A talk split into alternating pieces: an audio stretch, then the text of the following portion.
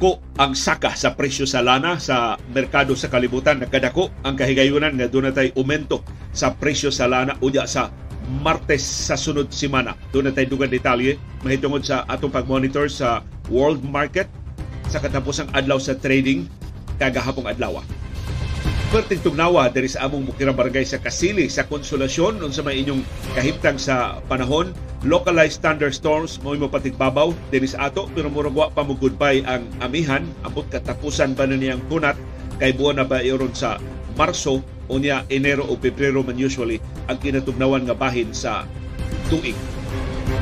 Padayon ang transport strike unya sa Lunes dito sa Metro Manila ug sa ubang bahin sa Pilipinas why transport strike nga mahitabo dinhi sa Subo gawas ining gihulga sa Citrasco nga transport strike pero pero dili batok sa modernization sa mga PUVs kundi batok sa Regional Director sa Land Transportation Franchising and Regulatory Board LTFRB doon na sa federasyon sa mga transport cooperatives din sa Subo nga nisukwahi sa LTFRB gidukhan sa nila si Regional Director Eduardo Monte Alto.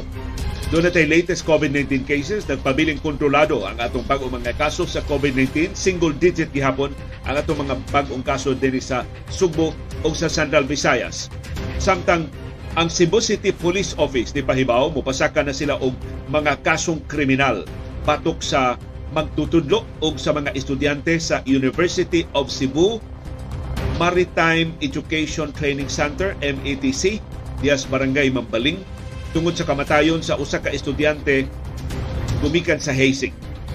Tao Gamma Phi Fraternity na sab ang gilabigit ining Hazing nga nakapatay og estudyante sa UC METC atong Disyembre sa niaging tuig. Pero nagkarakara ni karon ang CCPO pag-insister wa sila maglangay-langay sa kaso o mupasaka na sila o mga kaso sunod semana kaya ang inahan sa biktima dito mudangop sa hepe sa panguho sa Public Attorney's Office nga si Attorney Persida Acosta kay di niya gustong malangay ang investigasyon sa iyang anak. Nganong naabtan man og Disyembre, Enero, Pebrero, Marso, ikaupat na buwan human sa insidente ay ha pa naka, makapasaka og kaso ang kapulisan sa siyudad sa Subo ato nang subayon karong buntaga.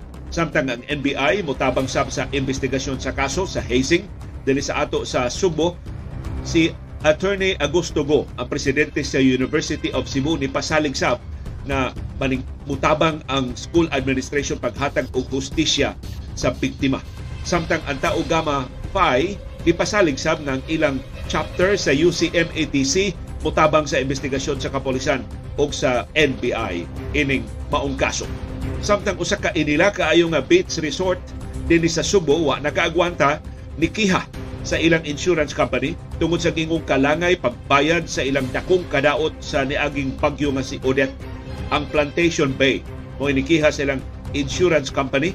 Kini Plantation Bay daghan kontrobersyal nga mga paruganan pero nining ilang kaso gipatak gipasaka batok sa insurance company. Murag daghang mo pakpak ini nga mga nabiktima ini mga insurance companies nga naglangay-langay sa pagbayad sa ilang mga obligasyon.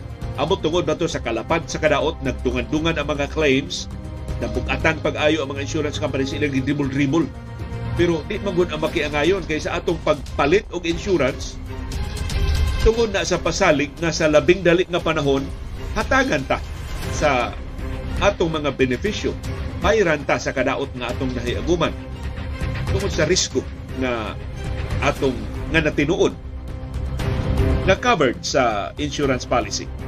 So, atong susihon kining kasong gipasaka sa Plantation Bay batok sa ilang insurance company. Ug doon natay latest sa PBA ug sa NBA pagtuki sa labing mahinungdanong mga balita o kontrobersiya sa Subo, sa nasod ug sa kalibutan. Pagsuway, pagtungkad sa ilang mga implikasyon sa atong tagsa-tagsa kakinabuhi ug panginabuhi. Baruganan kada alas 6 sa mutang mauna niya ang among Baruganan.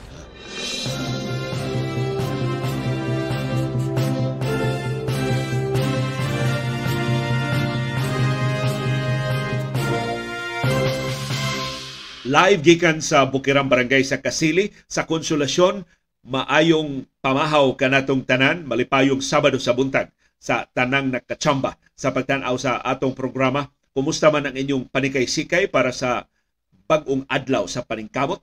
sa mas maayong ugma para sa atong mga bata kay doon na pa may daghan kay man trabaho sa adlaw nga Sabado bisan weekend manginabuhi in fact weekend mo kasagaran mabisi sila tungod sa nature sa ilang trabaho o sa ilang mga panginabuhi. Unsa kinakusgang putahe sa pamahaw nga inyong giandam ato ni isgutan sa palagdas uban kun naa si classmate Yul Julia madayo doon na tay palagdas karong alas 8 sa buntag.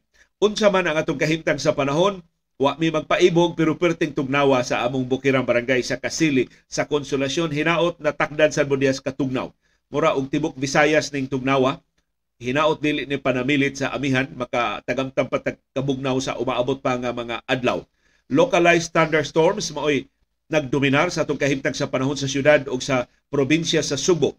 Mausab sa tibuok Mindanao o sa Central Visayas, ang Bohol, Negros Oriental, Siquijor, hasta ang Leyte, ang Eastern Visayas, Leyte, Southern Leyte, Biliran, Eastern Samar, uh, Northern Samar o ang Samar uh, provinces. Ang Western Visayas, Northeast monsoon sila dito, sumastugnaw ang Bacolod o ang Iloilo o ang Panay o ang Tibok Isla San Negros uh, karong adlaw. Kay apil sila sa Metro Manila nakaangkon sa Northeast monsoon. Ang atong localized thunderstorms matod sa pag-asa makahatag gihapon nato og patak-patak nga pag-uwan, pagpanugdog og pagpangilat. Posible gani ganoon ay pagbaha og pagdahili sa yuta kung maatlan sa severe thunderstorms.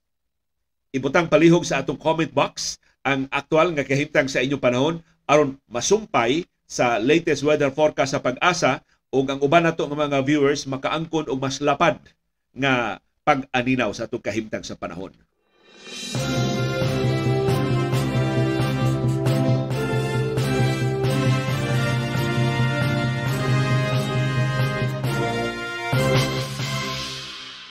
ta sa dili maayong balita, perting dako sa saka sa presyo sa lana sa merkado sa kalibutan. Pagtapos sa trading, pila ka oras ang nilabay. Sa tibuok semana, mura og dako ang kahigayunan nga dunatay saka sa presyo sa lana unya sa Martes sa sunod semana. Pagtapos sa trading sa Biyernes, ni saka og kapin usak ka dolyar kada baril ang presyo sa lana. Kan dakuan ng layata.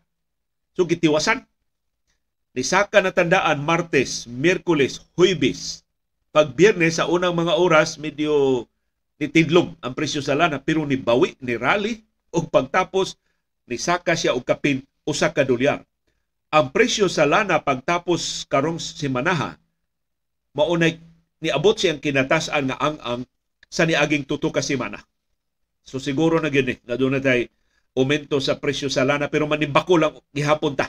Inaot nga dunay laing factor nga kay usahay di man mo reflect sa world market ang ato presyo sa lana dinhi sa Pilipinas either sa delay sa delivery or sa transportation sa atong lana pero dako gyud ang kahigayunan nga doon tay aumento unya sa Martes sa sunod semana puira pangayo lang.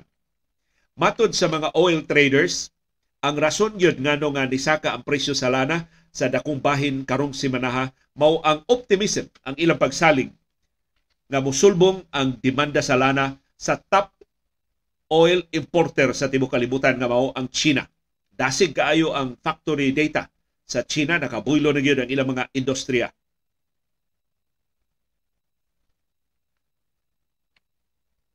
Matod sa mga oil traders, nakatabang sab sa pag saka sa presyo sa lana mao ang pagtibugsok sa dolyar So nihuyang ang US dollar kagahapong adlaw. Matod sa mga analyst, posible nga magpadayon ang paghuyang sa US dollar sa musunod nga napugduha ka buwan. So mga andam na tangdaan, tipig-tipigin na ng inyong budget pang gasolina o pang krudo ba? Kay dako ang kahigayunan musaka ang presyo sa lana o niya sa Martes pohon sa sunod semana kana kong sistema sa Department of Energy nga kada Martes i-adjust ang presyo sa lana. Gipatuman na sa sumuanon nga Energy Secretary kanhi Energy Secretary nga si Rene Almendras. Sinaligan man to siya ni kanhi presidente anhing presidente Noynoy Aquino classmate man to sila sa Ateneo paglingkod niya sa Department of Energy iyang nabantayan mura og way klaro ba? Usahay pahibaw sa weekend unsay mo pahibaw sa weekdays ang mga oil companies nga usak mo pasaka sila sa ilang presyo niya. Nareklamo ang mga negosyante hasta mga konsumidor nga murag unstable kaayo ang presyo sa lana. Motong dihay auhag sa una nga banhawon ang Oil Price Stabilization Fund. Pero si Rene Almedas Brightman ni nakigsulti siya sa mga oil companies ug ilang nasabutan sige atong i-schedule kada Martes kada semana ay mo mo pahibaw sa kausaban sa presyo sa lana kay mao may rekomendasyon sa mga oil companies ug mao ni sukad ni adto kada Martes hantod karon kada Martes na ang pagpahibaw sa mga oil companies mo. Saka ba, mo us ba ang presyo sa ilang mga produkto sa lana. Sa gasol o uh, sa LPG sa Sulain, sa Phoenix o ubang LPG, ang announcement sa kausaban sa presyo kada first day of the month. Mo to atong Marso 1, atong Pebrero 1, atong Enero 1, mao ipagpahibaw sa mga oil company sa kausaban sa presyo sa LPG.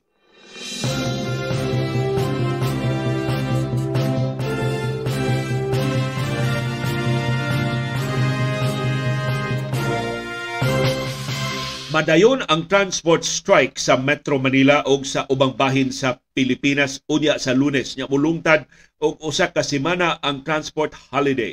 Mao ni pahibaw sa Manibela nga transport group nga maoy nagpasiugda ining lapad nga transport strike gikatakdang apilan sa usa ka gatos kalibo ka mga sakyanan pamasahero sa Metro Manila, sa Calabarzon, sa Pampanga, sa Cagayan de Oro o sa ubang lugar sa Pilipinas. Why appeal ang Subo? Kay bisan ang piston din sa Subo na ingon, mag-rally ra sila atubangan sa regional nga buhatan sa Land Transportation Franchising and Regulatory Board, LTFRB. Either wa sila ka wa sila ka organisar, wa sila panahon sa pag-organisar or ang sanga ining manibela og piston din sa ato sa Subo dili na ingon anak kadaghan o mga membro nga di na sila makalusad og transport strike wa ko kahibaw unsay rason nganong wa tay apil dinhi sa Subo. Ang transport strike sugdan Marso 6 hangtod sa Marso 12. Matod sa National President sa Manibela nga si Mar Valbuena, wa mausab ang ilang plano pagpahigayon og transport strike bisan sa paglugway, pagdali-dali og lugway sa Land Transportation Franchising and Regulatory Board sa mga prangkisa sa traditional jeepneys imbis mapupos na karong Hunyo 30 gi-extend hangtod Disyembre 31 karong tuiga. Matod ni Manibela National Chairman Mar Valbuena, wa tumana sa LTFRB ang ilang uban nga mga demanda. Base sa data sa Manibela, sa usa ka gatos kalibo ka mga drivers o operators nga moapil sa ilang welga sugod karong Lunes, ang 40 mil naa magbase sa Metro Manila. Mao na nga ang gikabalak-an gyud pag-ayo karon sa gobyerno. E bisan og nasudnon ning gobyerno ha pero ang ilag yung panglantaw naa sila magsugod og matapos diya sa Metro Manila. Minilyon ang mga pasahero nga matanggong. Mao nay labing dako nga laban sa o sa administrasyon karon ni presidente Ferdinand Marcos Jr.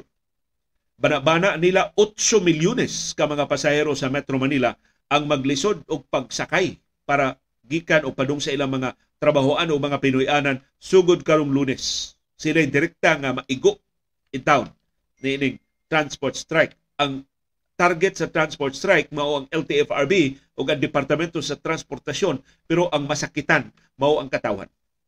Mao ang mga pasahero. Manang lokal nga mga opisyal sa Metro Manila nagkarakara na ron pagpangita o mga sakinan nga ilang ika-deploy aron paghakot sa matanggong nga mga pasahero. Kining POV Modernization Program nga maoy giprotestahan sa usa ka semana nga transport strike sugod unya sa Lunes gilusad sa gobyerno sa administrasyon ni kanhi presidente Rodrigo Duterte ni atong 2017 hantod karon wa magkadimao. Bisan si presidente Ferdinand Marcos Jr. ni question sa manner of implementation sa POV modernization. Mao na nga gidali dali nilang extend aron nga ilang matarong usa sa mga wa matarong sa pagpatuman mao ang assistance ngadto sa ma-dislocate nga mga drivers ug operators. Na dislocated na in fact. Kay wa naman padagana ang pipila ka mga traditional POJs. Wa mahatag ang, ang suporta ngadto nila. Ang wa masabti sa mga senador sa niaging unom ka tuig wa magasto ang budget para sa POV modernization gipakatug lang sa Departamento sa Transportasyon. Asa man ang gastuhon? Ipamalit ng yantas? Ipamalit ng interior? Ipamalit na screwdriver? Sa may gastuhan sa DOTR ang binilyon ka pesos nga pondo gigahin para sa POV modernization, wa nila gastuha sa niaging unom ka tuig. Yet way nadawat bisan usa ka dako nga hinabang ang kasagaran sa mga POG drivers ug operators nga mao'y na kulban og kaldiro sa pag-phase out na sa traditional POJs. So mao nay usa sa mga tukion sa musunod nga mga buwan sa di pa mapupos ang mga prangkisa sa traditional POJs unsa ka makiangayon ang mga lagda sa POV modernization. Kay bisan si Transportation Secretary Jaime Bautista ni sugo sa LTFRB paluwagin ang inyong lagda istriktor sa nakaayo aron ma-accommodate ang tanang mga drivers ug operators sa POJs nga gustong magtukod og kooperatiba, gustong mo palit og bag-o nga mga jeepneys pero perting mahala 2.8 million pesos ang kada unit. O niya ang subsidy gihatag sa gobyerno 160,000 pesos ra sa kada unit. Matod ni Kongresista Ralph Recto, mas dako pang subsidy nga gihatag ngadto sa mga pasahero sa LRT o sa MRT kaysa mumhura nga gisabon ngadto sa mga POJ drivers ug operators. Yet perting dakua sa kapuslanan sa traditional POJs minilyon ka mga pasahero ang ilang gihakot kada adlaw ug di sila katapakan bisan pila pa ka modern jeepneys ang gipadaga na sa pagkakaroon tungod sa ka-prohibitive sa acquisition cost ug way tabang gikan sa gobyerno ang mayoriya. Doon na nakaorganisar nga pipila pero ang mayoriya sa mga POG drivers ug operators na biyaan itaw sa Dublin, nagpakilimos na lang ang uban. Kaya di yun sila makaabot ng 2.8 million pesos per unit sa moderno nga mga jeepneys.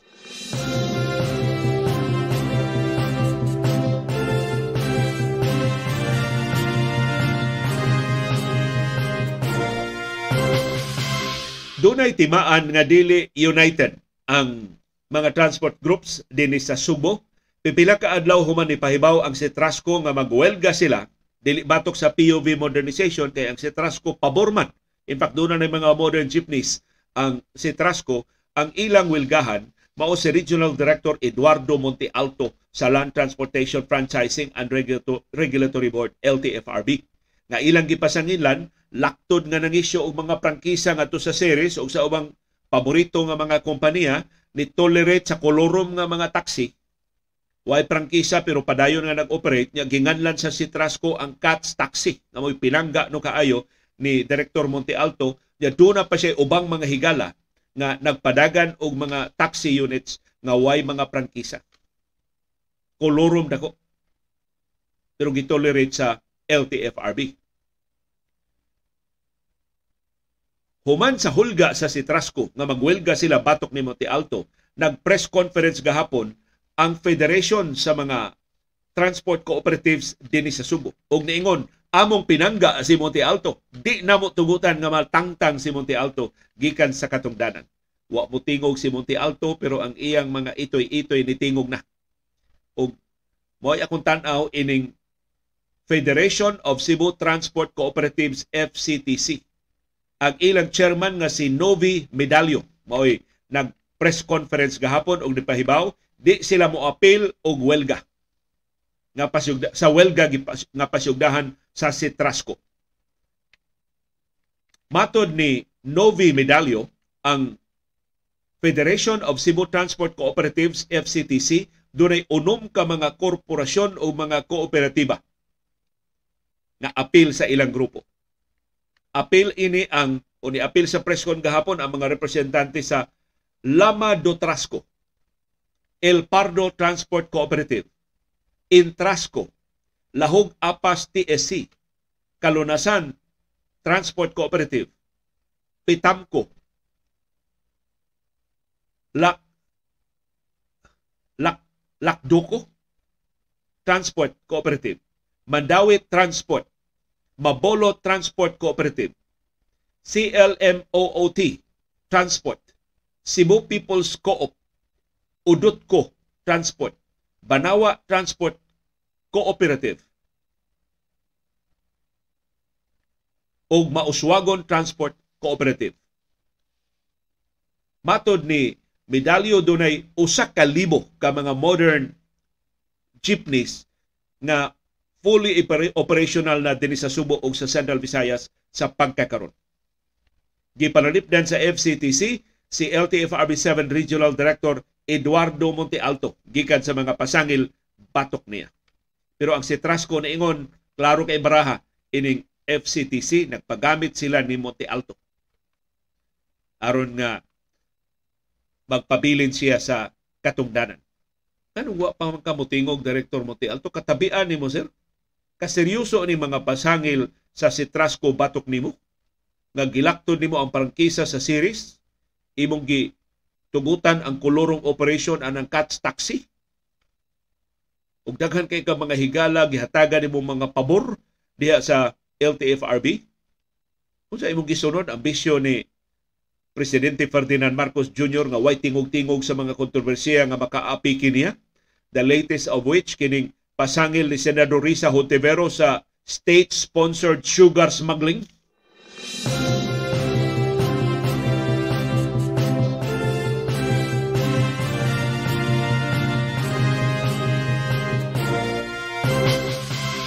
nagpabiling kontrolado ang atong bag-o mga kaso sa COVID-19 diri sa Subo, sa Central Visayas ug sa tibuok Pilipinas. Gireport sa Central Office sa Department of Health doon natay 142 ka bag-ong kaso sa COVID-19 gahapong adlaw sa tibuok Pilipinas. Ni saka hinuon ang atong active cases sa mga pasyente nga naa sa mga ospital o isolation facilities ni abot og 9,355. Dunay pito ka patay sa COVID-19 ang usa sa Metro Manila pero wa gyapon detalye ang Department of Health kanus-an nangamatay ang mga biktima.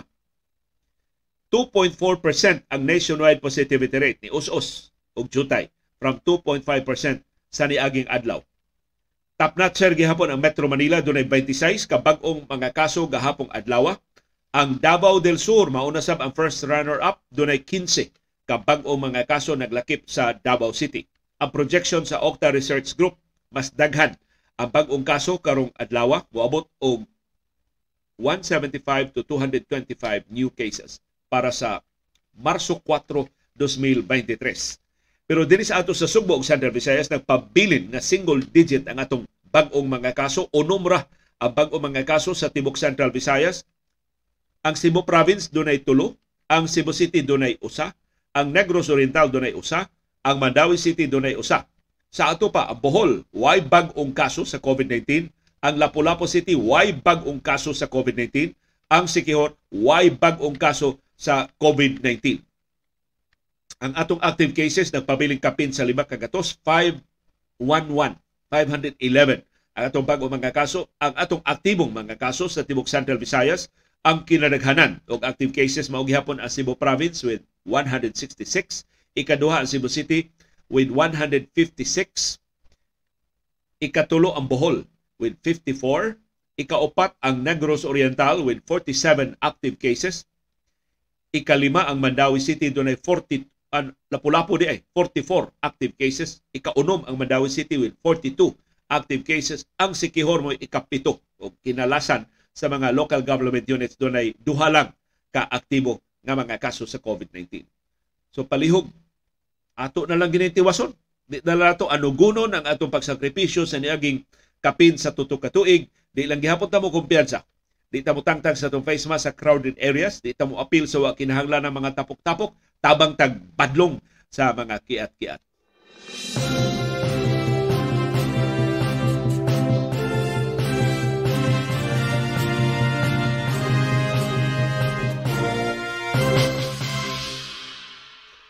Mura natamparusan og walhon ang Cebu City Police Office na insulto sila pag-ayo nga duna di ay namatay sa hazing dinhi sa ato sa Subo adtong Disyembre. Wa nato mahibaw eh. Wa nila ipahibaw nga duna sila gihimo nga investigasyon.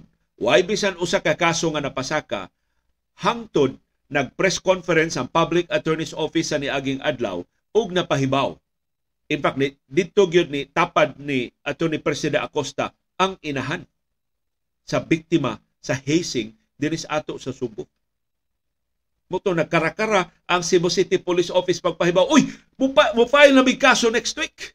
Doon na namin lima ka mga suspect, upat mga estudyante sa UCMATC, University of Cebu. Apil ang teacher nga recruiter sa bata sa namatay in town nga estudyante. Nikalit lang kalami ang Cebu City Police Office pero uwahin na ang tanan. Nabisto na nga kung dili di ay matawag ang atensyon sa nasudnong gobyerno, wa lami ang mga kaso nga ilang giimbestigar. Hinaut usbon sa CCPO kanang ila bitong attitude nga mga imbestigar lang mga kaso nga sikat, mga imbestigar lang mga kaso nga nas headline, Matod sa CCPO, lima ka mga sakop sa Tao Gamma Phi Fraternity ang ila nang nailhan nga mo'y responsable sa kamatayon sa 24 anyos nga estudyante sa Maritime Engineering sa University of Cebu namatay atong Disyembre sa niaging tuig. Ang namatay mao si Ronel Masamok Bagyo, estudyante sa University of Cebu Maritime Education and Training Center UCMETC. Namatay si Bagyok atong Disyembre 19 sa niaging tuig. Pila ka adlaw human sa initiation rites sa Tao Gamma Phi Fraternity. Ang kamatayon ni Bagyo na butyag sa labing unang higayon sa publiko atol sa press conference ni PAO Chief Persida Acosta ni adtong Huwebes, Marso 2. Naapil na lang sa ni Kabutyag tungod sa kontrobersiya sa hazing-related death sa Adamson University student nga si John Matthew Salilig. Tao Gamma Phi Fraternity gihapon ang responsable sa i-hazing incident. Matod sa Cebu City Police Office, ang lima ka suspitsado pulos mga sakop sa Tao Gamma Phi Fraternity o mao ilang pasakaan og kaso. Usa nila mao ang master initiator samtang upat mga estudyante sa UCMETC.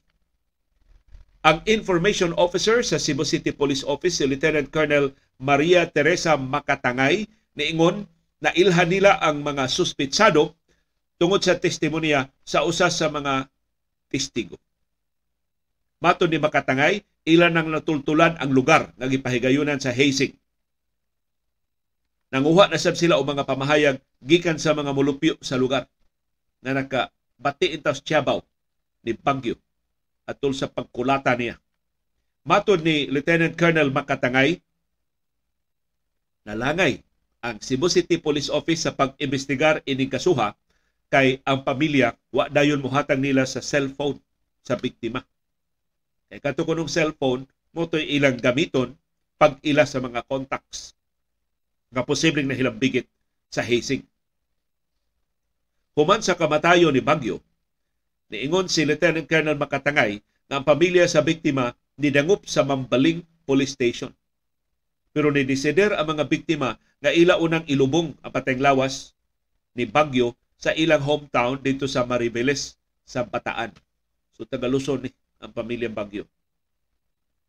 Mato ni Makatangay, i-file na nila ang mga kaso batok sa lima ka mga suspitsado unya sa sunod semana. Na manghinaot ta nga kining pagka-file sa kaso dili ni nagkarakara kay naunhan sila sa Public Attorney's Office nya half-baked na hinuon ang kaso basura hinuon ni padong di hinuon makaangko ng justisya ang mga tagtungod sa biktima matud ni makatangay i-appeal nila og kiha ang teacher sa UCMATC nga mo'y nag-recruit ni Bagyo sa Tao Gamma Phi Fraternity.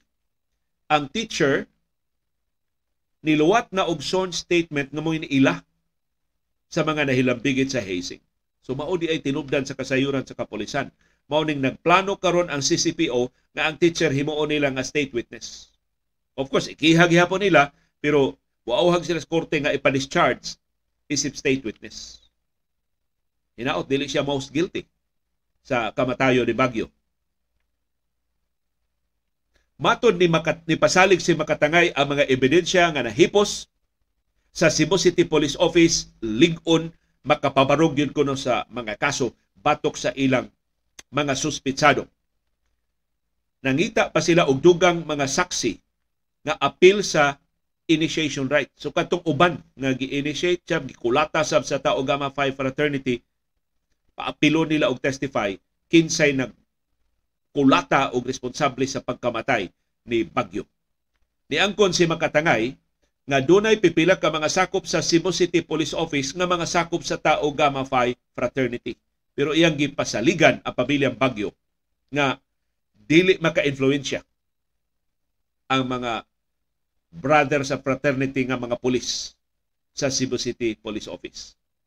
Iyang giauhag ang Tao Gamma Phi sa dili paghulga sa mga testigo sa kaso Mato niya, dili managana ang Cebu City Police Office pagkukod sa mga leader sa Tao Gamma Phi kung ilang hudlaton, ilang pahilumon ang mga testigo sa kaso. Manghinaota makabawi ang Cebu City Police Office ining ilang kauwawan, inexcusable ang kalangay. Disyembre 19 namatay, Enero 19 1 month, Pebrero 19 2 months, Marso ikatulo na rubuan. Hapit na mag-ikatulo ka buwan human sa kamatayon sa biktima. Karon pa ta magkarakara pagpasaka og kaso kay na headline na.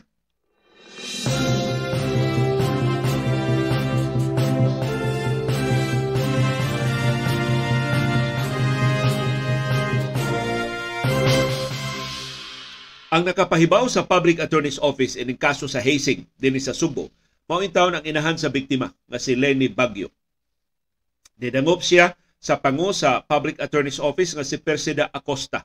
Kay mato niya na langay ang investigasyon sa kaso. Kung di siya gusto langayon pa ang pagpangita justisya sa kamatayon sa iyang anak.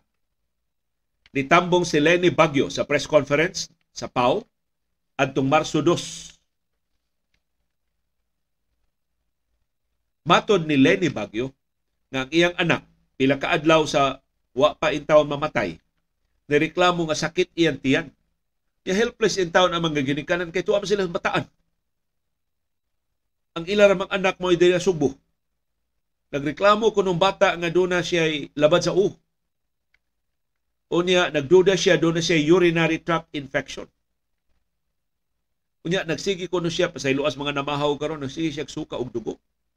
Muna reklamo itaw sa bata. Sumato ni Lenny, Nagpada siya kwarta ni Bagyo para nga mangonsulta siya og doktor.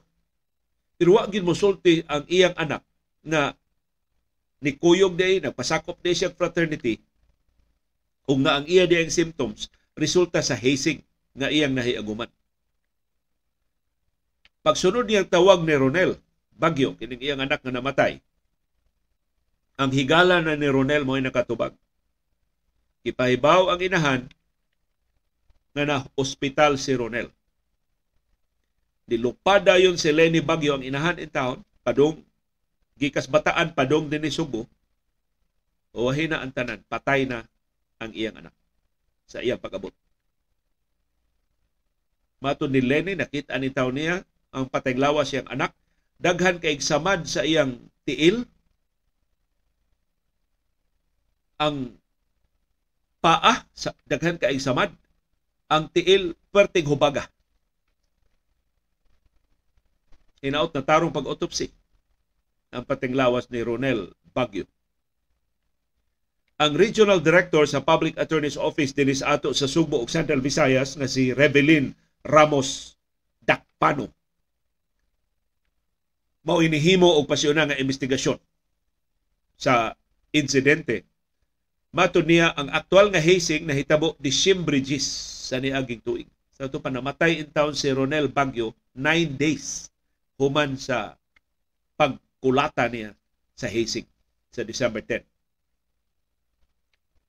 Ang investigasyon sa PAO Regional Office nagpakita sa nga instructor sa UC na hilambigit sa hazing ni apil og bunal ni Ronel Bagyo kada kong kaawawan ani Attorney Agosto Go sa University of Cebu. In fairness ni Attorney Gasgo, ni tingog dayon siya gahapon, niingon siya dunay hustisya na mapaabot ang mga tagtungod sa mga biktima. Mato ni Atty. Gasgo ang UC dili mo tolerate og bisan unsang forma sa hazing. Pero Atty. Gasgo nganong karon pa man kamutingog nga na headline na sabni mura kang Cebu City Police Office. Unsa may gihimo sa UC between December 19 pagkamatay sa estudyante until yesterday sa imong pagtingog. Doon na mo gihimo. Gisuspenso ninyo ng teacher na naapil sa hazing. Inyong gipang suspenso ni mga estudyante na naapil sa hazing. Nindot kay paminaw sa ato ni Gasgo sa iyang mga pamahayag kagahapon, pero unsa iyang gihimo before yesterday. Muna angay ipasabot sa University of Cebu Management Administration. Ipasalig si Go ang UC is fully cooperating with the police investigation on the matter. Parihara mo. Ang polis na abtag tulo ka buwan, una makapasaka og kaso ang UC unsa may gihimo. Mato ni ato ni aniya gitubag ni ato ni Gasgo atong pangutana. Ang UC naghimo kunog internal investigation. Pero nagdumili siya pag butyag o mga detalye ngadto sa publiko. Ibutyag na attorney Go. Ayaw ihisguting mangangan, pero ibutyag unsa man inyong gisuspenso ang teacher? Inyong gisuspenso ang mga bata, ang mga estudyante nga apil sa hazing? Inyong gi-blacklist ang tao Gamma Phi di na maka-recruit og inyong mga estudyante diha sa UCM ETC? Imo ng obligasyon ato ni Gasgo pagbutyag ngadto sa publiko unsa na inyong gihimo. I-appeal sa palihog og kumpisal unsay wa ninyo himuah. O pasaligi ang mga subuanon di na na mausap. Na hilom-hilomon lang na sa UC, sud sa tulo ka buwan ang kaso, karon na lang kay na presko na dito sa Manila. Sa iyang bahin si NBA 7 Director Renan Agustos Oliva niingon nagsugod na ang investigasyon sa NBI. Niining maong kaso, ang Public Attorney's Office din sa Central Visayas mo ini auhag sa NBI paglusad og ilang kaugalingong investigasyon. Ilang gidestino si Associate Director Dominador Sima Franca nga maoy muduma sa investigasyon sa NBI. Samtang ang Tao Gamma Phi Alumni Association sa Cebu City nga na-interview sa Sunstar Cebu niingon na ila nang gisugo ang ilang mga sakop sa UC chapter nga mo cooperate sa investigasyon sa kapolisan.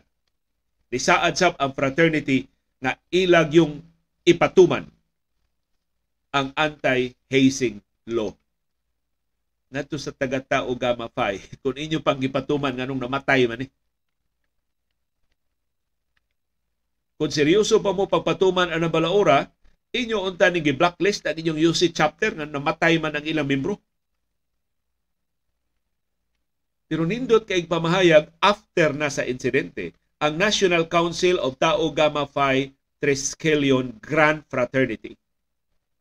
Ni, pasalig sila nga ang tanang makaplagan nga responsable sa kamatayon sa ilang initiation rites manubag gyud sa balaod.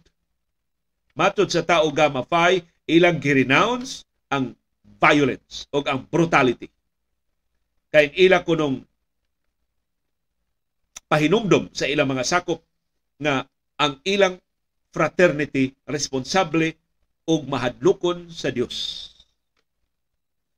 Ang Tao Gamma Phi Fraternity mao kuno'y grupo of men who believe in the power of reason and not in the use of force as reason.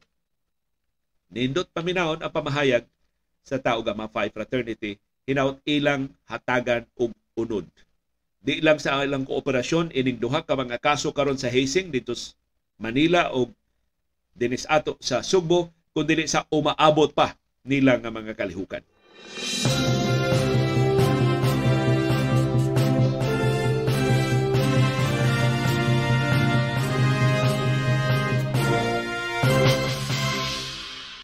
Ni pasaka og kaso ang usa ka inila nga beach resort dinhi sa Subo batok sa ilang insurance company kay hangtod karon wa sila bayri sa kinatibuk-an nilang kadaot na hiaguman sa bagyo nga si Odette. Ang Plantation Bay mo ni pasaka og kaso batok sa Standard Insurance. Matod sa Plantation Bay, 12 ka count sa estafa ang ilang gipasaka batok sa Standard Insurance kay gi isnab no sa Standard Insurance ang ilang claim sa niaging 14 na kabuan tungod sa kadako sa kadaot ilang nahiaguman sa bagyo nga si Odette. Ang kaso gipasaka na sa City Prosecutor sa siyudad sa Makati. Nihingan sa insurance broker nga Phil Insure nga co-conspirator sa estafa. Samtang ang Philippine Office sa US-based claims adjuster nga Crawford and Company gi kihasab isip aksesori o co-conspirator.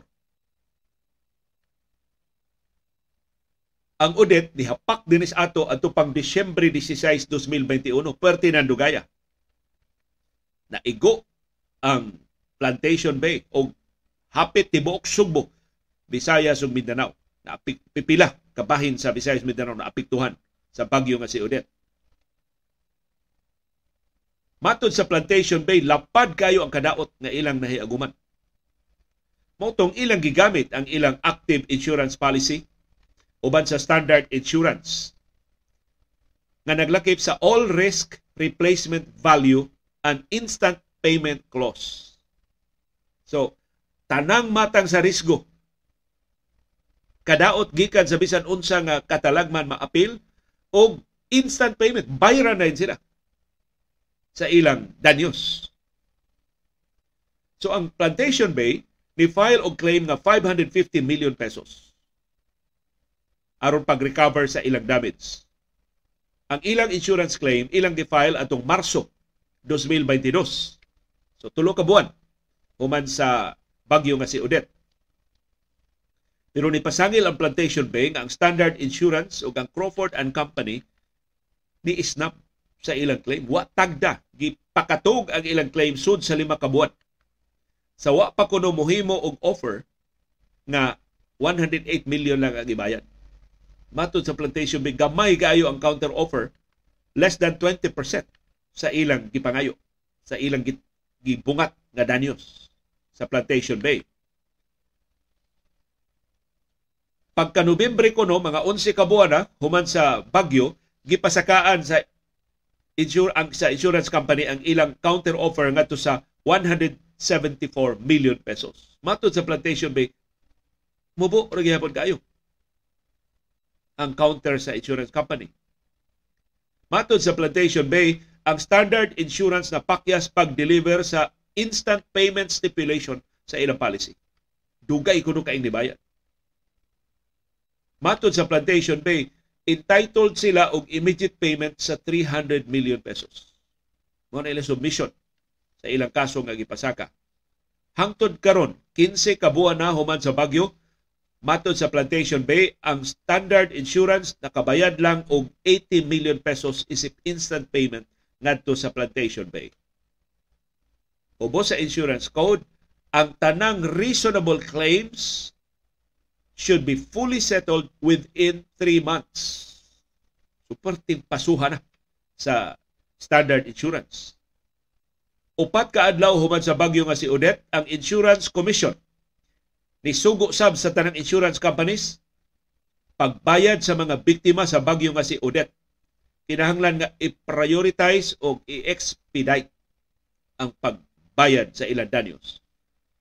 Bisan sa sugo sa Insurance Commission, ang standard insurance wa pagyud mo settle sa ilang obligasyon ngadto sa Plantation Bay.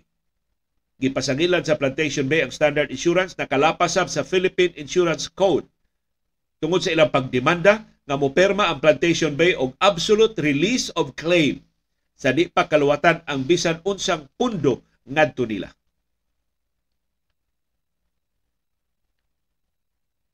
Matod sa Plantation Bay, ilan nang napabalik ang 80% sa ilang guest rooms o kasagaran sa ilang mga facilities sa resort. Pero ang hingpit nga rebuilding, labi na ang mga istruktura sa luyo sa ilang resort, magkinahanglan paglaing duha ka tuig una nila mapabarog tungod sa wa pagbayad sa ilang insurance claim. Na kining plantation bay daghan kay ning mga kontrobersiya nga nahiaguman pero ining ilang kasong gipasaka batok sa ilang insurance company daghan ang mopakpak kay wa mag-inusara ang Plantation Bay sa problema sa pagpangita pag pagpaningil bayad sa insurance sa ilang kadaot sa bagyo nga si Odette. Sama sa Plantation Bay, doon ay mga resorts nga ako nahibawan, wa pa mabayri sa ilang mga insurance companies hangtod karon. Ako mga silingan, there is konsolasyon. Bag-o lain tao nagsugod og panday sa ilang bahay kay maupay pagbayad sa insurance companies. Kaya ang uban nga nag-una-una nagpanday, giingnan sa insurance company, oh, wa na may damage imong bahay. Di ni wala nagbay. Ako na lang gipaayo kay dugay man kay mo ni bayad. So ningon ang insurance company, sige, gamay na lang among bayad. Kaayo naman, nakapaayo naman ka. Pero gamiton pa hinuon ba ang imong pagpakabana pag-ayos imong bahay, batok nimo, isip argumento batok nimo. Ya kanang kuti-kutihon bitaw ka, litratuhi ang kuan, kina litrato na ipetsa, kinando na mo'y testigo, do na mo'y mga affidavits, pangayo mong certification, naguba jud ang inyong haska nga hasula unya dili mo bayad. Pakatulgo ng imong claim sud sa pila ka buwan. Of course, makasabot ta sa kalisod sa mga insurance companies kay dili baya ang sugbo na igo atong udet I'm sure ang ilang mga kliyentes Bohol, ilang mga kliyentes Leyte, ilang mga kliyentes Siargao, ilang mga kliyentes Surigao, ilang mga kliyentes Dinagat, nagdungan sad.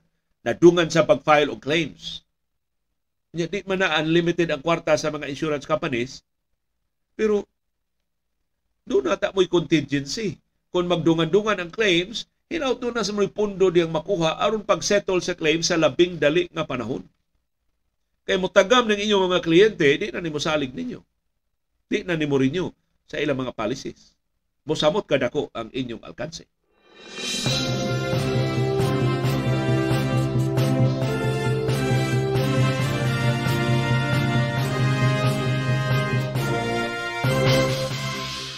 Update sa Philippine Basketball Association, ang Hinebra ni Daog batok sa Phoenix Super LPG Fuel Masters 109.89 sa pagpadayon sa PBA Governors Cup sa Smart Araneta Coliseum kagahapon. Si Christian Stan Hardinger mo'y top scorer sa Hinebra uban ang iyang 28 points. 12 ka rebounds ug wow ka assists nilngiga ni Christian Stan Hardinger tungod sa injury ni Japeth Aguilar siya maoy gi gasto pag-ayo sa Hinebra. Si Justin Brownlee ni tampo 18 points, si Jamie Malonzo dunay 14 points, si Scotty Thompson dunay 16 points. Ang Phoenix gipanguluan silang import nga si Devon Maxwell dunay 22 points. Si Sean Manganti dunay 15 points ug si JV Mocon dunay 11 points. Samtang sa lain duwa kagahapon ang Meralco na kinalag overtime pagpildi sa Converge 132-129. Ilngigas duwa sa Meralco og sa Converge si Jamal Franklin bisag napildi ang Converge mao gihapoy top scorer sa tanang mga magdudua. Triple-double ang narehistro ni Franklin, 57 points, 14 rebounds ug 11 assists. Ang plano gid sa Meralco kandaduhan nila si Franklin, wa man makandaduhi. Ni-explode man hinuon og 57 points. Moto nga matod sa Meralco Bolts ang atong dipinsahan ang iyang kaubang mga magdudua. Ngilngig mga depensa ang Meralco si Norman Black baya ang ilang head coach.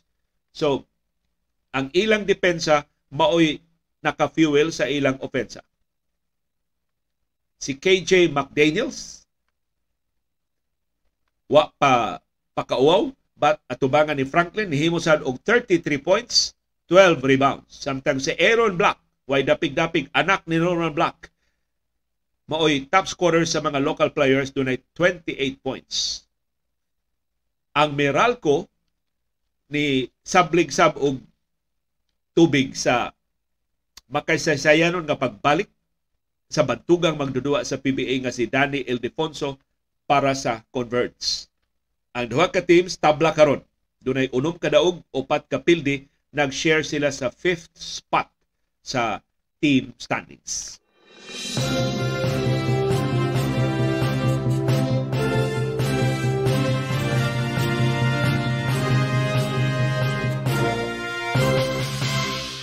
Schedule sa mga duwa sa National Basketball Association karong buntag sa tong oras sa Pilipinas. Alas 8 karong buntag ang Orlando Magic manung sa Charlotte Hornets. Ang team gipanag-iya ni Michael Jordan. Alas 8:30 karong buntag ang Portland Trail Blazers panguluhan ni Damian Lillard manung sa Atlanta Hawks nga panguluhan ni Trae Young. Alas 8:30 karong buntag ang Brooklyn Nets. Wa na superstar manung sa inilog kaayo nga Boston Celtics. Alas 9 karong buntag ang Phoenix Suns panguluhan ni Kevin Durant ug ni Devin Booker ug ni Chris Paul manung sa karaang team ni Michael Jordan ang Chicago Bulls. Alas 9 karong buntag ang New York Knicks manung sa Miami Heat. Alas 9 karong buntag ang Utah Jazz panguluhan sa Filipino-American nga si Jordan Clarkson hinaut na ayo na siyang injury manung sa Oklahoma City Thunder. Alas 11 karong buntag Memphis Grizzlies panguluhan sa kontrobersyal nga si Ja Morant manung ni Nikola Jokic o kaubanan sa Denver Nuggets. Alas 11 karong buntag ang New Orleans Pelicans manung sa defending champions Golden State Warriors nga karon naghinam-hinam na sa pagbalik pagduwa ni Stephen Curry pero di pa kaduwa si Curry para sa Pelicans. Unya na siya kaduwa sa Lunes pohon batok sa Los Angeles Lakers. Sila manung sa home court sa Lakers unya sa Lunes alas 11 karong buntag ang Los Angeles Clippers nga upat na pilde sukad na ipon nila si Russell Westbrook. Sunod-sunod yun ang upat nila kapilde manung sa Sacramento Kings. As kang inita ra ba Sacramento Kings? Dili na pipitsugin ang Sacramento Kings sa nagparay nga season. O ang katapusan duwa karong buntaga Minnesota Timberwolves manung sa Los Angeles Lakers. Na pertindaghanas ang injuries. Amot makaduwa na ba si Anthony Davis? Dili pa kaduwa si LeBron James, amot makaduwa na ba si D'Angelo Russell? So, ang problema sa Los Angeles Lakers ang ilang yung point guards. Why maka-orchestrate sa ilang ofensa kay si LeBron man uta to si Eog si Russell mo ilang gisaligan nga mga ball handlers. Daghang salamat sa inyong padayon nga pagpakamana Nagasalamat yung pakigbisog pagtungkad sa mga implikasyon sa labing mahinungdanon nga mga paghitabo sa atong palibot. Aron kitang tanan, pakaangkon sa kahigayunan pag-umol sa labing gawasnon, labing makiangayon o labing lingon nga baruganan. Maukad to ang among baruganan.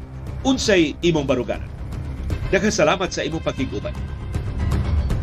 Thank